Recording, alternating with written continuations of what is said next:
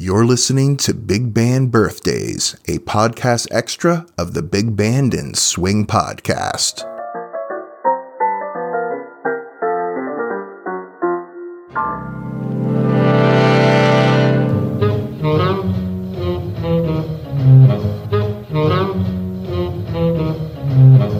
Well, greetings, Hepcats.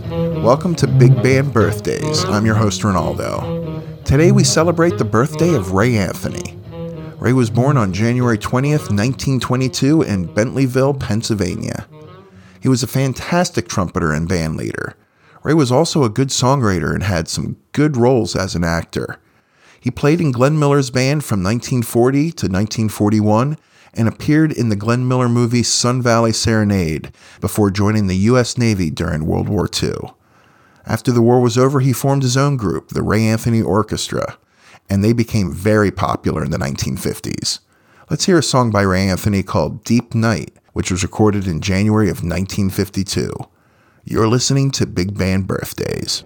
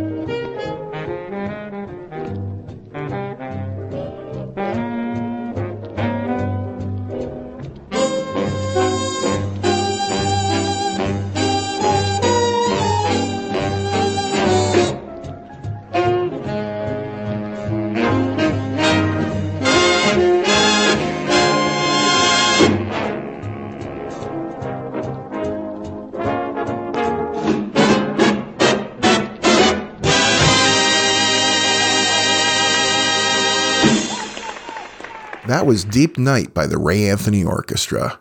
Ray, by the way, is still alive and kicking today.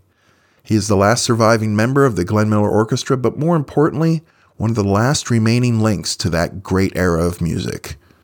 Here's a fun side note Anthony was close friends with the late Hugh Hefner. I can only imagine the stories he could tell. Let's listen to one more by Ray. This is his version of Lullaby of Broadway.